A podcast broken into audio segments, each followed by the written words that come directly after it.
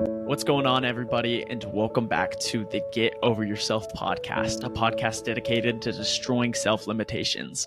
In today's episode of the show, we're going to be discussing stem cell therapy treatments, supercomputing, and physical fitness and how it applies into your work life as well as your personal life.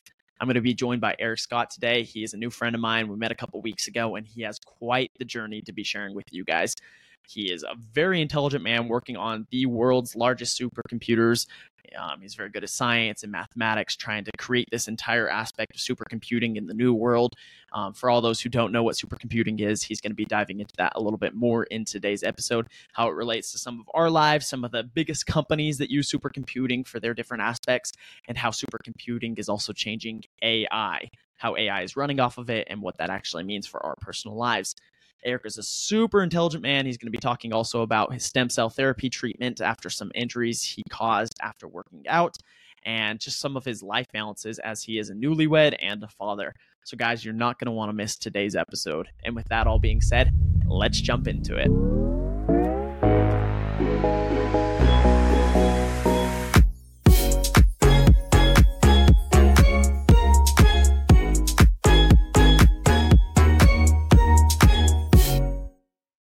Erik, thanks for joining us on the Get Over Yourself podcast today. Brandon, happy to be here and excited to be on the platform talking about my background and uh, adding value to the listeners, potentially with some takeaways.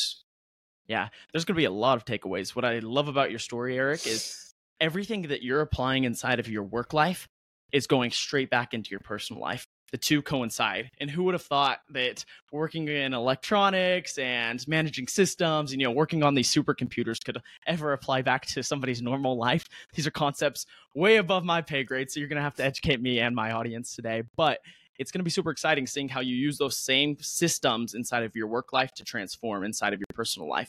And honestly, that's that's a huge reason why I wanted to have you on the show today because so many people struggle balancing their work as well as their personal life. They don't always see that it could be intertwined to make kind of a all-encompassing area and aspect inside of their personal life as well. So, Erik, uh, before we get full force into the episode, I'd love to hear a little bit more about your background so the audience can get to know you. Yeah, certainly. And thanks for pointing out those parallels. You know, I've never actually thought of it like that because I've just been reprogrammed in, in these areas to just, you know, follow processes and procedures and have a daily routine, right? So, yeah, a little bit about me. I grew up in Southern California. My father was a machinist. My mother was in the beauty industry and also a homemaker. But at a very early age, we're living in the mountains in Southern California, always out hiking, exploring different areas of the mountains, creeks, and um, I learned to snow ski at five years old. So very early, you know, you just put on skis and kind of pointed down the mountain and told how to get back up the mountain. I race BMX bikes as well, semi pro, kind of leading into that. That's a little bit of context that really just led me into learning about electronics. I was always involved with electronics. My dad had a background, he was an electrical engineer. So at a very early age, I was taking things apart, not necessarily knowing how to put them back together, you know, which is a different, you know, level of issues is my dad that's a whole different issue you yeah have to figure exactly. Out yeah. And i think between that and learning how to weld solder braze do all these things at a very early age i was like you know i like computers. And what can i do in that realm? So this led me also into physical fitness right? Where i, I saw the value of being able to do a hike and not be totally exhausted you know as i got older because at a younger age you're full of energy, right? Mm-hmm. Um, and I went down a path of studying systems engineering, which led me into designing supercomputers to solve the world's most challenging science and engineering problems. And along the way, I always kept with the physical fitness, a typical gym environment. I moved into CrossFit, strength and conditioning, I did some rucking events with a company called GoRuck. They were led; uh, these events are led by special former special operations cadres. You're in a group of 15 to 25 people. You know, you put a heavy rucksack on your back, you carry weight, you do different things, but it it really helps you dive deep inside and understand what's possible because your body will break down. before your mind does if you don't let your mind you know stop you right and um, yeah that kind of just led me down the path of what do i need to do to stay healthy and along the lines in corporate America, I always started work early so I could get off early and go do some physical fitness. So I chose to get up before 5 a.m. for the past 20 plus years. So that that grounded me in a daily routine, right? With the mindset that, you know, I need to get into the office early. I need to, you know, work and develop on these supercomputing systems and be able to leave at a reasonable hour to go do some fitness related activities. So I've been so used to a daily routine that that helped me forge something that was lasting and meaningful for inner work, self development, right? And and um, it's been a blessing that I had all of that pre work that has led to where I'm at now. As you're talking about skiing at such a young age, I'm just picturing skiing is a very humbling sport because, like you said, when you're five, you're kind of just going for it. Once you get the ropes, you know, when you're young, they teach you either the pizza or the French fry, and you just start zooming down. Yep. And I remember when I first started skiing myself, it uh, was very humbling because there would be these five year olds totally passing me up. I was thinking, oh my goodness, skiing has got to be the most humbling sport because it doesn't matter how old you are, it doesn't matter how coordinated or athletic you are. If you don't know the art of skiing to begin with, there's going to be these little kids passing you up the entire time. But also, I wanted to point out, uh, just in that brief description you just gave us about some of your early life and kind of your framework on how you adjust to life now. Guys, one of the biggest questions that I get on social media and people hitting me up on Instagram, my email, all these places is they like what my guests often have to say, but they make the argument that they don't have time to actually do any of it. And I understand time is the most valuable recess, resource we have here on Earth. As humans, time is our most valuable thing in existence. But it's all about organizing your time strategically so you can get done everything that you want to. Erik recognized that he wanted to both work on these massive supercomputers that is changing engineering, science, math, everything that we know it in today's society. But he also said, I'm going to work on that crazy hard stuff. I'm going to exercise my brain all day, but I'm also going to set aside time to make sure I'm exercising my physical fitness, right? Be in shape, go ruck. He's going to do CrossFit, you know, all these different strength training exercises. And I just wanted to point that out specifically because he woke up early to make sure he get all his work work done, so he could still leave time to do his physical activities. And you didn't really dive into this, but Erik's also a newlywed. He's a father. And so he had to work on those activities as well, be present for his family. So, Erik, can you dive into that a little bit? I know sometimes people always make the excuse, I don't have time, I don't have time. But to you, arguably a very difficult job, you're making the time. Yeah, absolutely. I think, you know, what you have to do in developing these daily processes, right, is reserve time for you no matter what. You know, in, in corporate America, I made sure I woke up before 5 a.m. because I want 30 minutes to an hour to myself, drinking coffee, maybe, you know, looking at various internet resources. And, you know, maybe I'm researching for a trip or studying the next fitness modality. That helps me build myself and ground myself to as as a foundation, right? Because if you wake out of bed and you're you're swinging for the fences to go maybe run to the office right away or you know run to take care of your family, where's your work? Where's your time, right? Right? Maybe you're able to set aside time in the evening, or maybe it's a lunch break at work, right? Maybe you're close enough to a fitness facility or your office has one, but you know you have to make sure mentally you've got the energy to do the self work, right? And, you know, the thought there is work inwards, build the best version of yourself and present that person to the world. And that's going to benefit not only your daily energy, but it's it's going to benefit how people perceive you, how you add value in your family, how you, you know, uh, grow in your career, how you operate at different levels in, in some of these fitness activities some of us may have. And, you know, if you say, look, I just don't have time, well, everyone's got the same 24 hours, right?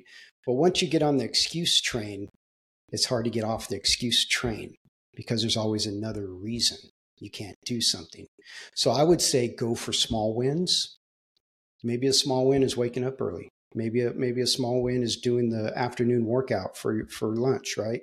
You know, most employers are going to be okay with you going to do some sort of health and fitness routine during lunch because it helps them, right? They want healthy people, right? Um, and as you get these small wins, you knock down the small walls, each different obstacles can be a little higher, but you gain momentum, you gain the confidence to get there, right? If you go scale a 20 foot wall at first and you've got no training, you've got no capability to do it, like you're going to go, huh, it's a great reason to have another excuse not to go back and do that again, right? Um, so you got to build confidence. And that starts by just getting started.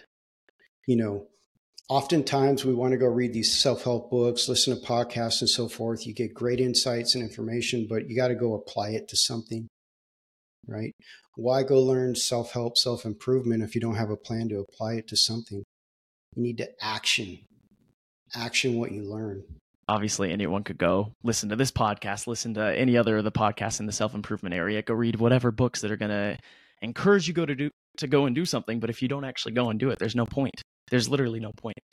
So, Erik, while you were talking there too, it made me uh, think to my brother actually. And I haven't brought this example up on the podcast yet, but my brother, he, he's kind of like you, Erik, very, very busy. He's got a million things going on inside of his life. And I asked him about this exact topic recently.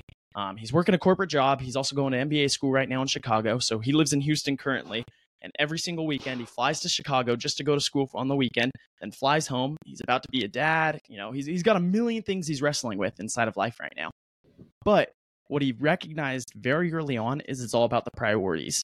He spends yeah. the time doing his homework in the evening while he's sitting there next to his wife. And although that might not be the perfect connection, he still recognizes he has to do both so why can't he do them both together? Priority.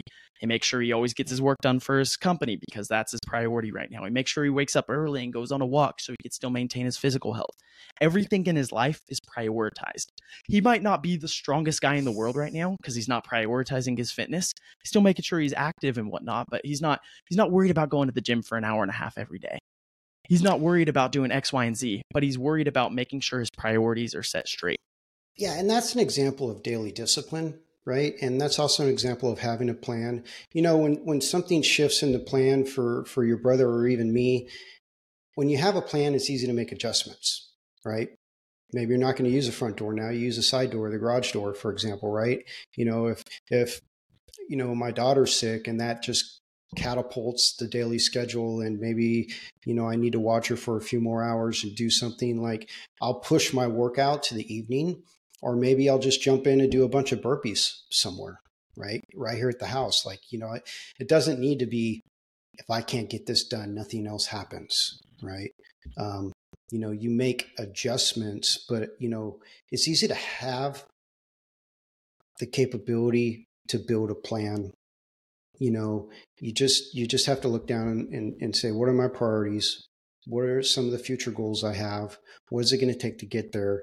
And you know nothing happens fast right? You got to you know chip away at it every day right? You never know no one shows up as a pro athlete right?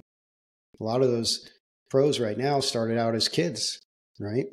And they just cultivated this capability over decades right? And um, same with fitness you know same with uh, focusing on your career self-development you know you just need to have a plan that's viable. And I, I like the concept of adaptability too. I'm picturing some of these spy shows I watch, uh, some of these like Mission Impossible movies and whatnot. They always have their original plan, and of course it's a movie, so it's always going to go wrong. But then they have the backup plan to make sure it still executes. That's the same in our lives. Like you said, if your daughter's sick, you may not make it to the gym that day. You might have to work from home that day, whatever it is. But you still make sure you're able to get done everything that you need to because you're adaptable in that aspect. So, Erik, I want to jump over a little bit. Obviously, you're huge into physical fitness. You're obviously very intelligent if you're working on supercomputers. I want to hear a little bit about that process, why you chose to start working on supercomputers, what that even looks like. What's your day to day? Yeah, you know, I've always been interested in computers. And a long time ago, a friend of mine said, Why don't you go to school for this? I was like, well, you know, okay.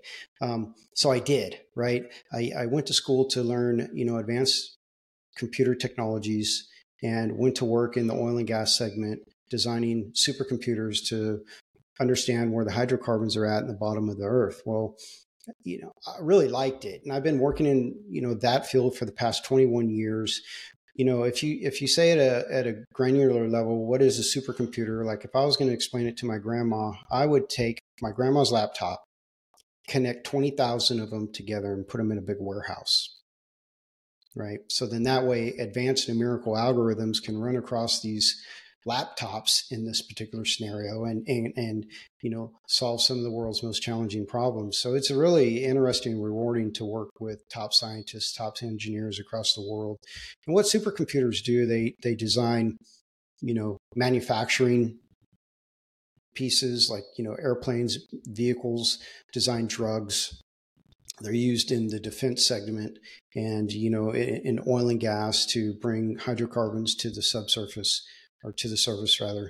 Um, but I think you know that area is is always evolving right now ai is really blowing up so ai runs on supercomputers because it takes really fast transactions so you have to you know be able to distribute a single problem across a lot of different computers to get the job done fast right? So if you said well i have this big model i want to run if you just try to do it on a basic laptop or a workstation it could take months or years.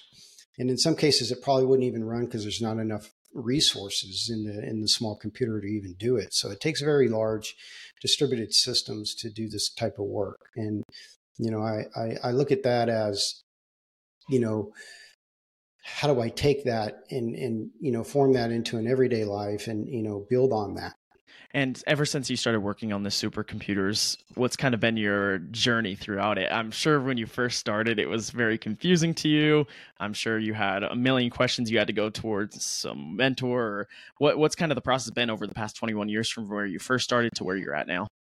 Yeah, I thought this was way too complicated. I was like, this is this just way out there, you know. But what I decided, you know, when I did some of my first interviews to get into the space was I'm going to dedicate all my time to getting better. Right. In one of my first interviews, uh, this particular case of Shell Oil, I told them if you've got a problem at 1 or 2 a.m., wake me up. I'll fix it. Right. If you need me to go learn a new technology, let me know. I'll go do it. But I also looked ahead, you know, at new technologies to stay evergreen. And, you know, another piece of advice I might give to the listeners around career development early on, and back in 2006, I, I decided to get a part of steering committees, right? Where it's a steering committee that teaches high performance computing. And I work with some of the top minds in the industry at, at various national labs and places across the United States. And we teach supercomputing, right? But that's always been a value to my employers. Like I'm out on a steering committee developing workshops to help people learn about supercomputing right? That's that. So you have to think outside the four walls of your company, right? Workshops and conferences and all that's great, but you know, if you really want to grow and grow your network, think about you know volunteering to get on some sort of steering committee in your field of expertise. It could be finance, it could be you know like IEEE for electrical engineering, it could be anything of the sort, right? But you know, most of these you're going to work with top minds. You're going to volunteer time most companies are, are okay with this nowadays, and, and all the places I've worked are. Not very many people these days would tell their corporate job, wake me up at 2 a.m. if you have an issue. That's and I guess there's an argument to be made on both sides, right? Yeah. A lot of times you gotta you gotta balance your work life, and you don't want them controlling everything, and you don't want them always honing in over you, because like you said, you gotta have your balance. But at the same time, I totally appreciate what you're saying because there's no way you're gonna learn faster and become an expert in your trait than being the one who's always willing to be working, the one who's always committed to growing themselves and for their company. Why did you have that kind of mindset at such an early stage in your career? And why would you recommend that for people who are just getting started? Well, I knew in this particular interview that that was the company I wanted to work at. And I was up against some really stiff competition. Like, you know, I don't have a four year degree. I went to one year technical school, which is totally viable. But all you need to do is apply what you learn. But in this case, I, you know, everyone I was up against had multiple degrees, right? And, and were just phenomenal people and skill sets. But what I brought in was, I don't care what your problem is, I'm going to help you solve it. I don't care if it's 2 a.m. and you know you you've got to get these models completed for some sort of big business meeting. You know that never happened, by the way. You know, like no one calls at 1 or 2 a.m. Everyone else is sleeping right? If their models crash, they'll know about it when they wake up, for example. Right. so, you know, um, what that just shows is your determination and your to to help the company execute the mission. Right. And, you know, these days you're selling yourself as as your capabilities. You know, your your your resume, your degrees, everything, all your credentials speak for themselves. But at the end of the day, they want to hear from you, right? And what you've got to say, what you know, what your thought mind mind process is, and you know how you operate within a team environment. And um, you know, I asked after I got that particular role, what what was a deciding factor, and that was it. That was one of them, right? And then um, just just knowing more about the company culture and being able to cite you know various information about the company culture and thinking outside the box like you mentioned thinking outside the company but also thinking outside the box is what really landed you that job i guarantee nobody else in that interview was saying something as witty as that. And take it even farther than a, just a job interview. Take it for any aspect of your life whether you're starting your own business or whether you're just trying to put yourself out there a little bit more compared to the average joe. It's these little thought processes that you exactly went through erik that was able to kind of make you stand out from the rest of the crowd. So if you're one of my listeners out there who's kind of more introverted, doesn't really know a way to kind of stick out for a job, stick out to the girl they're interested in, whatever case it may be, think about these little aspects, these little fun ideas that can get you outside the box compared to everybody else who's just like you on paper. You know, your resume is looking the exact same, or maybe in Erik's case, there was a lot of people whose resume was looking a little bit better, but he was able to do something that took him outside the box to make him look like the top candidate. So now I want to jump over. We've talked all about your supercomputing. We talked a little bit about your fitness journey, but there's there's one key piece of this puzzle in order for everyone to get to know you and get to know your story. You went through an injury fairly recently, and since that injury, you were able to go through a treatment which I was just doing a lot of research before we hopped on this call. I'm not even going to pretend that I understand it completely. So tell us about your injury and what happened and how you were able to recover. Yeah, I had a, pretty extreme low back injury. I was suffering in, in a really high amount of pain 2016 through 2021, even into 2022. And, you know, all of the time, and I, I, I don't know if I mentioned this yet, but I've also been training jujitsu the past 12 years. So I'm a brown belt in jujitsu and, you know, working on these various fitness modalities over the past 28 years. I've just put a load on my body and I've always had sore backs, you know, back aches and, you know, but in the early days, what you're taught about recovery is take a rest day, mm-hmm. take pull back, right? Or if you've got an injury in an area, go work on something else, right? But that's the hardcore, hard set mind, you know. And sometimes as guys, you know, we don't we don't go run into the doctor to figure out what's wrong, right? Especially if you could take a day or two off and maneuver around the pain and it goes away. You kind of just shelf it. And in my case, you know, it got so bad, I couldn't sleep at night. You know, I toss and turn, and every time I moved, it felt like a hot iron touching my body, which is a sharp, dull pain if you were to kind of visualize it. Uh, but there was also sharp pains where it just was, it, it just felt like I was being stabbed. And, you know, I'd worked with various massage therapists, top chiropractors with the sports medicine background, and all of these people I generally seek out. I want them to have some sort of physical fitness background, right? Because if I go in and see someone that has a medical background to treat me, but they're not even in shape, like, you know, they're not going to understand what I do, right? 1st mm-hmm. thing you're going to say is, look, stop, just stop for a while until we figure this out. Well, okay, why? you know so i don't even go down that path i already know kind of what happens and in this case i got to a point where the pain was enough enough is enough is enough right and i was living in austin texas at the time and i'd known some folks at the strength and conditioning facility called atomic athlete that went and visited a wellness center and i thought well that was interesting and this particular wellness center uh, Regen Wellness, as a matter of fact, they they focused on stem cells. So I knew they did stem cell treatment. But what I was really interested in is the guy running the clinic was a former Green Beret Special Forces medic. And the Army has like some of the best medic training. The SEAL teams send their folks to to the 18 Delta program. I said, well, this guy's going to understand putting a load on your body. He's going to understand mm-hmm. what jujitsu. He's going to understand rucking because rucking is, is a foundation of special forces training. You know, you put a load on your back, you carry over a certain amount of miles to to execute, you know, some sort of mission or training. And you know, we worked on on me, you know, and in early 2021, we did an MRI and found I had three herniated discs, three compressed discs I had canal stenosis, which it starts seizing your vertebrae together, and then my lower back was was just deteriorating from arthritis. Well, this is not good news, but at least I, I kind of know what's going on. And we talked about treatment options. And in the meantime, my chiropractor that also trained at Atomic Athlete, he said, "Look, have you heard, have you heard about stem cell treatment? Because I'm putting I'm not a long term fix for you. That's that was the relevating kind of moment where I said, okay, this isn't a long term fix. It's short term. I'm paying cash every time I visit. You know, this mm-hmm. is just a bucket of money over one year, right? That could be going towards something else. Same with massage therapy. And these are all great people, right? They're all they all do what they need to in their own respect. But my my my issue was a little bit beyond what traditional services could do. So the chiropractor said, look, there's this actual podcast with Joe Rogan. Mel Gibson's dad's on there. Mel Gibson sent his dad to the Stem Cell Center in, in Panama. Go listen to it. And Dr. Neil Riordan was on that call.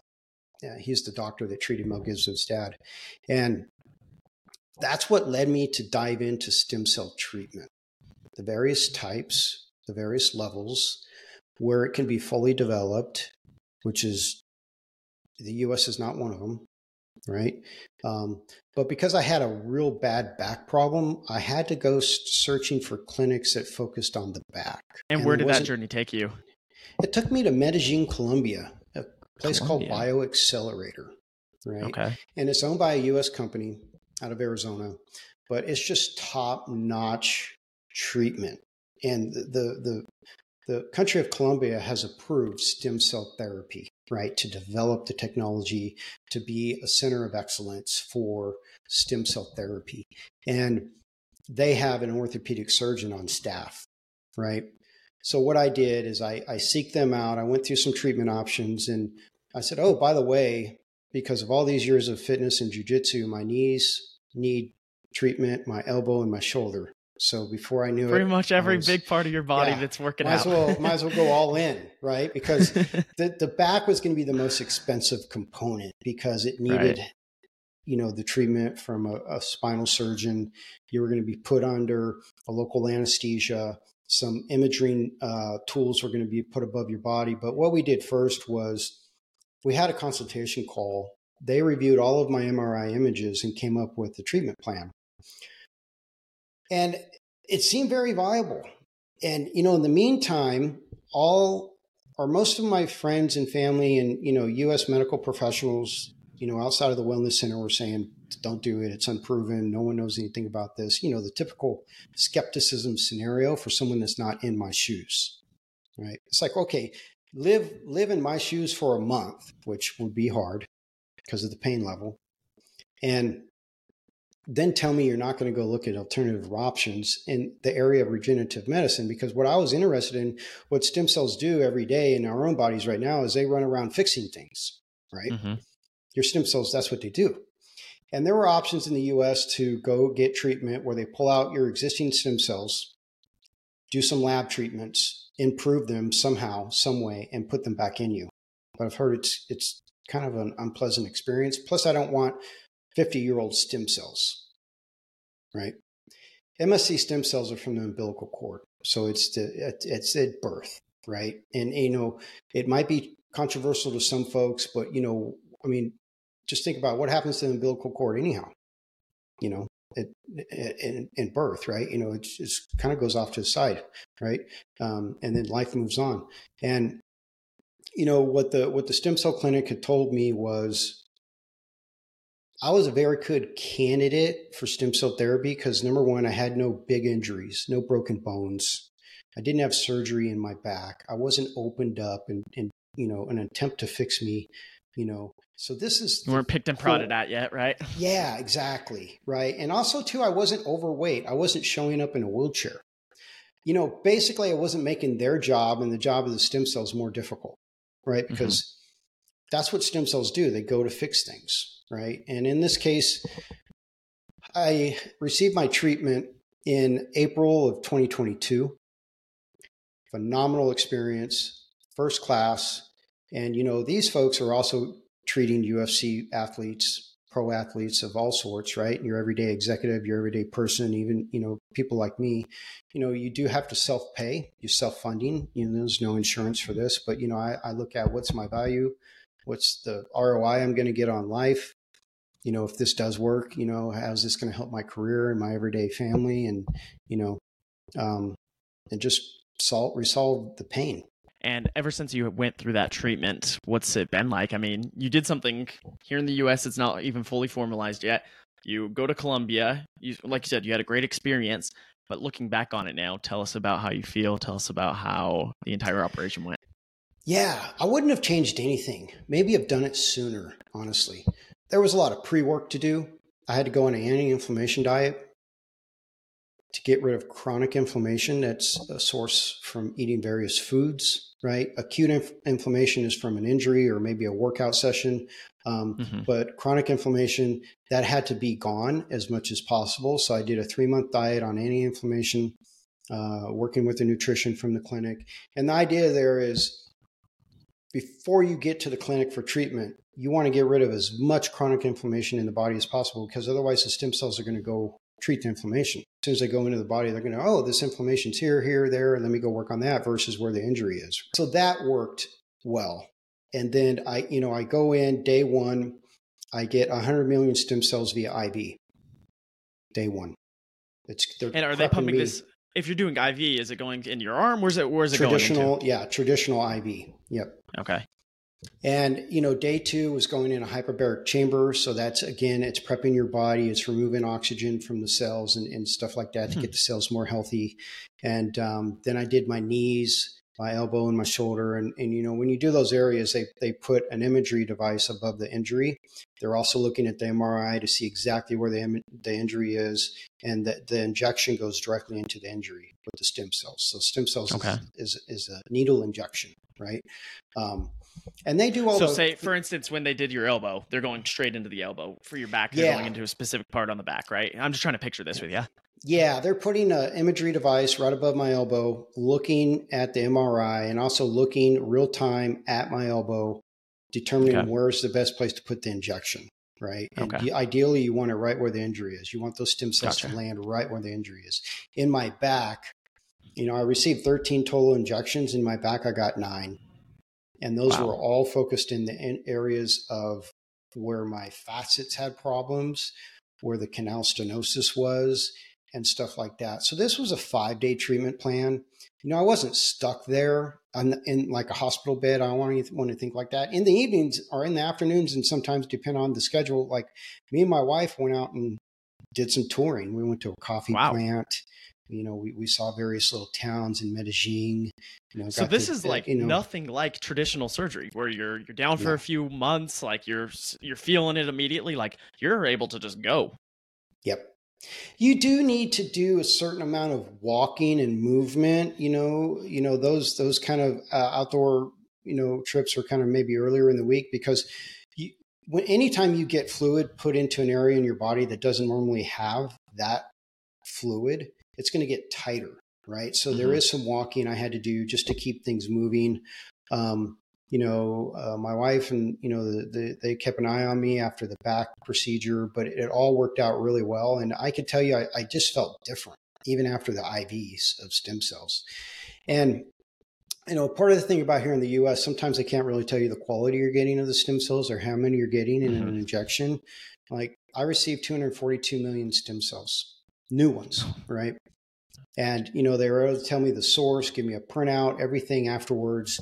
And, you know, I got a really big dosage. And, you know, when I ask questions about what is your upper limit, what do you give people that are coming in, in maybe in a wheelchair, maybe really injured. And at the time, two years ago, it was about 285 million. So if you look at 285 million as the upper side, I'm at 242. That's not that far away, right? Mm-hmm. Um, and one, you know, post treatment, what I had to do is a lot of physical therapy, right?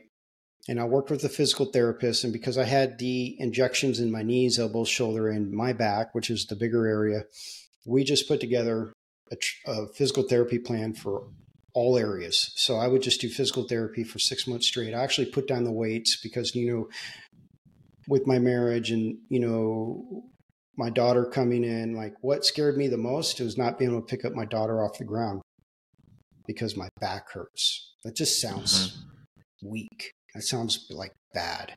Sounds like, especially if it's me that did that, right? Um, so I put down the weights for six months and I just did physical therapy. I would still go to the strength and conditioning uh, facility and focus just physical therapy, fixing myself. And, you know, what we did one year after treatment is that the clinic asked me to do an updated MRI and we came back and analyzed it and phenomenal results, phenomenal results. Nice. The herniated discs were no longer visible. I actually had fluid back in the discs, which is hard to do. The compressed discs were gone. No sign of compressed disc. Canal stenosis was gone. No, no sign of canal stenosis. There was some inflammation, but that's kind of something that's going to stick around a little bit longer. So yeah, phenomenal results. And uh, you know, I even fed the that that post results back into a chiropractor I was working with on the physical therapy route, and she said, "This is phenomenal. You never even hear of canal stenosis being cured within the U.S. medical system, right? Um, so it's just been a phenomenal experience, and I've learned much more about recovery and taking care of your body, or my body in this case, than I would have outside of this. And that's something I'm going to research a little bit more into myself as well, because a lot of times I feel like we're so eager to right now in my life get out there and be physical make sure i have a good healthy body but you also got to do it in a smart and justified way where 10 15 20 years from now you're not going to be feeling it. So i think that's something we all got to dive into a little bit more in our lives figure out what are your limits um, try and push a little bit above them and just keep growing and growing and growing but don't push to the point where in 20 years from now you're going to be feeling this pain. But hey props off to you erik. Props off to the doctors who were able to do that. I definitely think god's hand was um, kind of helping them as they were performing yeah. that procedure on you and uh, in your entire recovery so that's awesome but Thank Erik, as so we're much. wrapping up here on today's episode of the Get Over Yourself podcast, man, I got to ask. Uh, I, I, when I finish up an interview on this show, I always invite my guests to share one piece of advice. If the entire world could hear you in this moment, what piece of advice would you share with them, and why would that be? Build the best version of yourself. Work on you, and present that person to the world. Right. And if that's through self development, use fitness as, as a foundation because fitness is going to push you down the track of some sort of discipline. And, you know, think of food as a as a as an energy source, right? You know, it's good to have fun with it, but you know, build the best version of you. And, you know, that's your core pillar. And guys, everyone who's listening on their preferred streaming platform today, thank you so much. I would appreciate it if you go give us a five star review so I can continue to grow the show. Likewise, if you heard anything in today's episode that you think a friend, a family member, a colleague, or anyone else inside of your life would benefit from hearing, make sure to go share it with them. That you guys are my best form of marketing. That's how I continue to grow this show. And just remember, it'll all be okay. Just take a step back and continue working on yourself. See you next time.